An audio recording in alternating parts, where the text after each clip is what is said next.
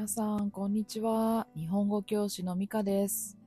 毎日、日本は寒いんですけど、皆さんの国はどうでしょうか？この間ね、あの、面白いネットフリックスのドキュメンタリーを見ました。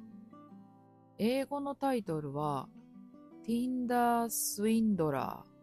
日本語で、Tinder 詐欺師というタイトルなんですけど、簡単に物語を説明すると、デートアプリの Tinder で、本当にいた詐欺師と騙された女性たちのドキュメンタリーです。まず、女性たちが詐欺師、あ詐欺師ってコーンアーティストかな？日本、あ英語でね。詐欺師との出会いを話すんですけど、えどんな風に出会いましたかっていうね、話をするんですけど、騙されて、お金も女性たち全部なくなってるんですよ。でもね、初めてその男と会った時のことを、目をキラキラさせながら話すんですよね。え、何今も好きなのかっていうくらいね。まず、ちょっとね、それがびっくりしました。で、もう一個びっくりしたことがあります。女性たちはいろんな男とね、Tinder でマッチして、すぐにどんな人かググるんですよね。あの、ググるっていうのは Google で調べることなんですけど、で、その詐欺師とね、マッチした女性たちはもうすぐに Google でなんか調べるんですよ。そしたら、なんかもう超お金も、お金持ちの会社の息子だっていうことがネットに出てくるんですね。で、確かその詐欺師は、これは嘘ですけど、なんかダイヤモンドの会社の息子っていうことになってるんですよね。で、女性たちは、キャーお金持ちってめっちゃ興奮するんですけど、でも私結構びっくりしました。あの、皆さんって、例えばこういう Tinder とかなんかデートアプリで会う人とか、なんか知らない人とね、なんかデートするってなった時に、相手のことをすぐにネットで調べるんですか？私本当にこれ結構びっくりしたんですよね。なんでかっていうと、私は今まで会った人、そういうアプリとかで会った人もいますけど、調べたことがありません。ね、Facebook とかなんかいろいろありますよね。調べたことがありません。あの、ちょっとね、仲がいい生徒さんとね、あの、まあ、よく、あの、メールするんですけど、あの、それを言ったら生徒さんはびっくりしてました。え、調べたことないの？どんな人か、どんな会社で働いてるか、まあ、大きい会社かそうじゃないかですよね。で、学校をで、いい、どんな学校を出たか、いい学校を出たか、変態じゃないか、まあ、やっぱ金持ちかどうか調べるみたいですね。で、これ気になったので、あの、英語の先生、イギリス人のあの、女性のね、50歳くらいの先生なんですけど、その先生にも聞いてみました。あの、先生は誰かに会うときに、ね、ネットでその人のこと調べますか？って聞いたら、先生は、私は調べないわね。でも、私の娘はすぐに調べるわよって言ってました。やっぱり年齢が若い人ほどネットですぐに調べるんですかね。で、あ、そうなんだ。なんか、欧米人の人たちってこうやってすぐに調べるんだ。結構びっくりしたんですよね。で、あの、私もね、じゃあ調べてみようって思ったんですよ。で、italki で、新しい生徒さんから予約が入りました。で、その人を調べてみようと思って、その人の名前を入れて、あの、ググってみました。そしたら、なんかリンク、 LinkedIn ですか？あの、ビジネスのなんかサイトありますよね。あれでその人の名前が出て、名前と写真が出てきて、あれってね、やっぱりどこの会社で働いてるかとか、多分学校とかもあれ全部書いてますよね。でも、その人の顔の写真を見て、もう消しました。あの、やっぱりちょっとね、み、うん、なんかちょっと見るのがね、なんかこう、私はちょっと抵抗がありましたね。私はちょっと、あ、ダメ、ダメだと思いました。なんででしょうかね。なんか悪いことをしてる、悪いことをしてるっていうことでもないんだけれども、なんかね、私、その、ちょっと覗き見してる気分になるのが、ちょっと嫌だなって思ったんですよね。別に私はいい人だっていうことをね、別に言いたいわけでは何でもないんですよ。でもなんか個人的にね、なんか嫌だなって思ったんですよ。で、覗き見って皆さんわかりますか？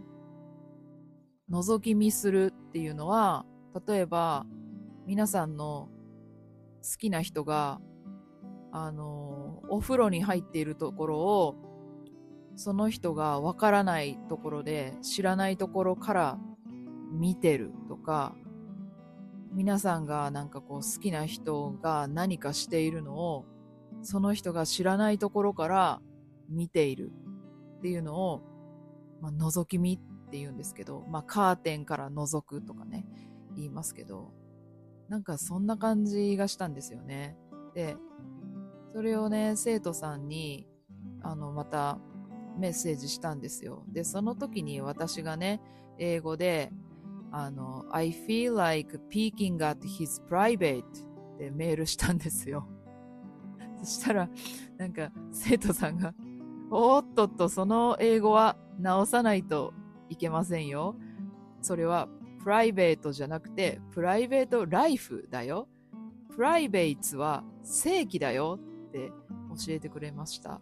で、で、プライベートでもない。ね、プライベートはプルーラル、複数形だから、プライベートだって言ったんですよね。もうなんか、いや、意味わかんないなと思ったんですけど、なんか、日本語はあの、カタカナでプライベートと言ったら、その人の、えっ、ー、と、仕事以外のなんか家での生活、まあ、プライベートライフのことをカタカナでプライベートって言うんですよ。だから英語でもプライベートだと思ってプライベートって言ったら、なんか違ったみたいで、あの、じゃあ、だから私は、あの、正規を覗いてる気分だっていう風に言っちゃったんですよね。まあ、かなりやばいですよね。うん、あの、あ、皆さん正規ってわかりますかね、うん、正規の説明もしないといけないですかね？まあ正規っていうのは子供を作るためにね、男性と女性についてるものありますよね。まあそれですね。はい。まあね、あの、英語って本当難しいですね。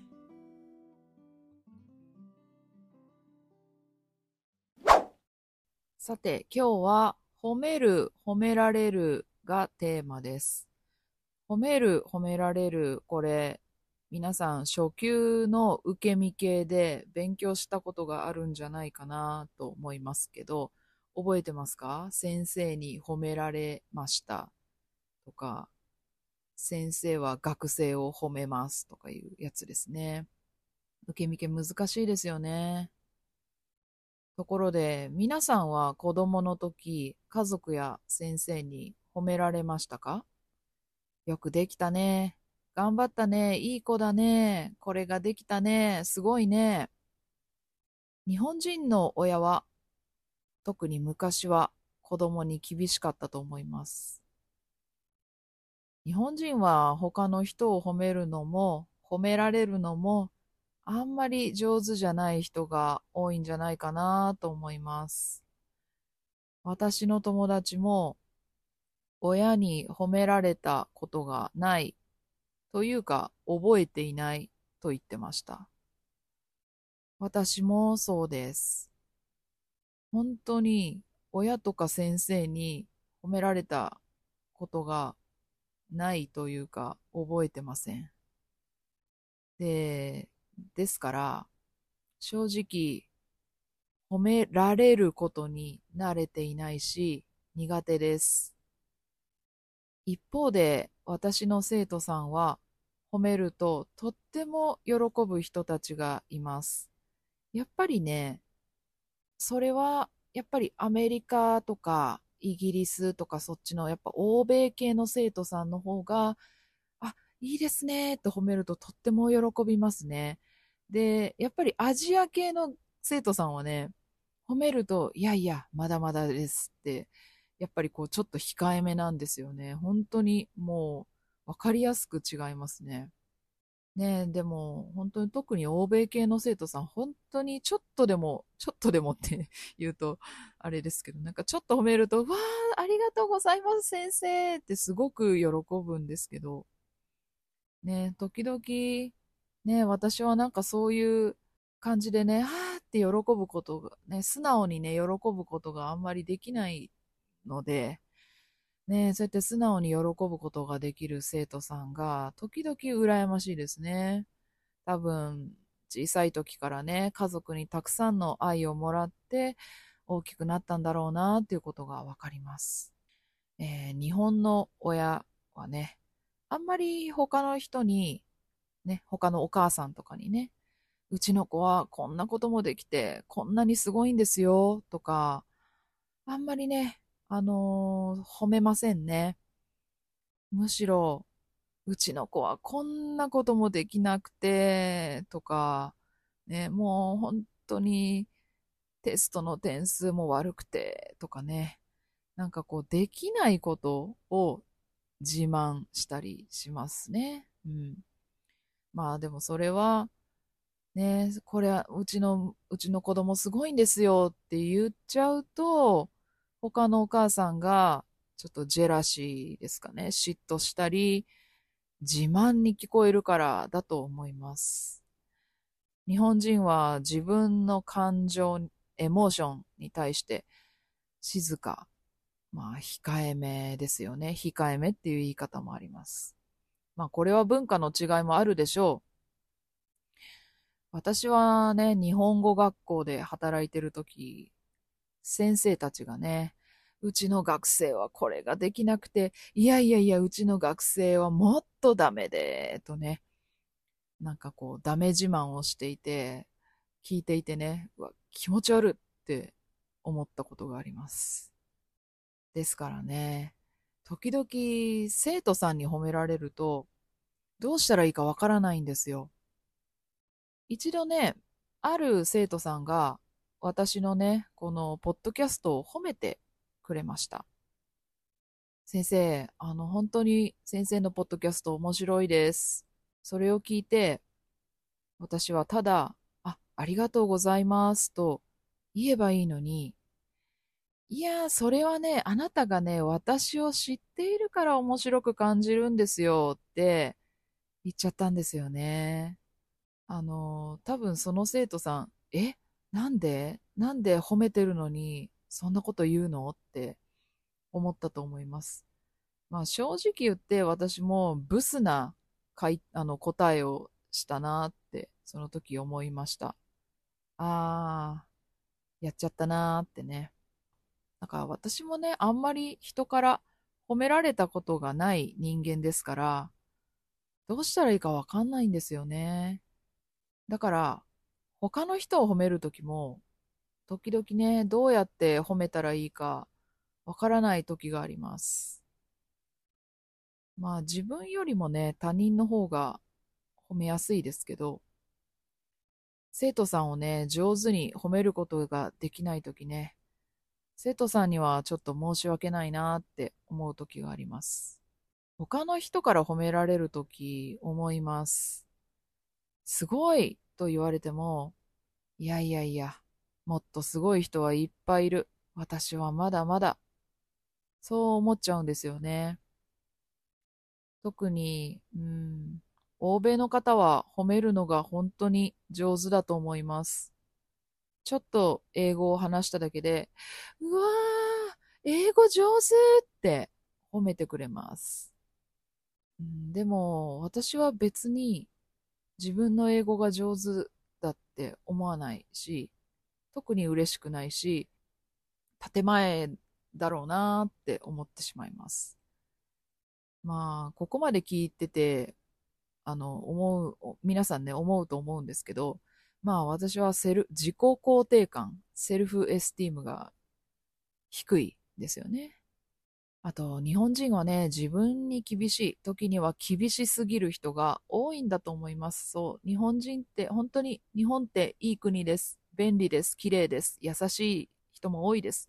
でもこの自己肯定感、低い人が多い。私もそうです。うん、まあね、別に私は日本人の代表じゃないですけど、友達の話を聞いていてもね、そう思ったりします。だから私の場合は、うん、自分をたくさん、自分で自分をたくさん褒めることが大事だと思ってます。昔はね、全然できませんでしたけど、最近はね、まあちょっとおばさんになってちょっとずつできるようになってきたかなっていう感じですね。本当は褒められたいのに、褒められるとどうしたらいいかわからない。日本人って本当にややこしいですね。日本人は嬉しいとか悲しいとか感情を出すのが苦手です。表に出さないのが美徳、美しいと言われているところもありますよね。褒められた時は何にも考えずにね、もうこの人どうせ建前だとか、どうせ嘘だとかね、もうそんなの考えずにね、ただ、あ、ありがとうございますということにしています。あとは、まあ、褒めるのもね、私も練習が必要なんですが、自分の生徒さんですからね、生徒さんのここがいいと思ったら、すぐに伝えるようにしています。例えば、あ、今の発音良かったですよ。あ、前言えなかったけど言えるようになりましたね。とか、良かったですね。とか。やっぱりね、生徒さんもね、先生に褒められると嬉しいですからね。はい。先生っていう仕事を私はしてますが、もうね、私も人間、本当にまだまだ、まだまだなんですよ、人間としてね。だから褒めるのも褒められるのも少しずつ練習が必要っていうお話でした。皆さんの国は、あのね、人を褒めたり褒められたり、そういうことをよくしていますか？私みたいに褒めるの、褒められるの苦手って人いませんか？感想があったら教えてください。じゃあ今日はここで失礼します。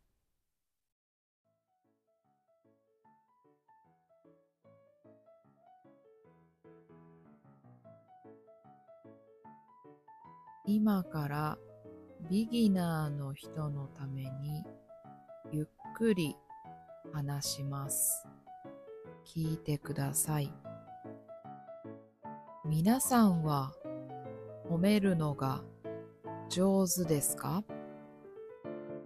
褒められると嬉しいですか？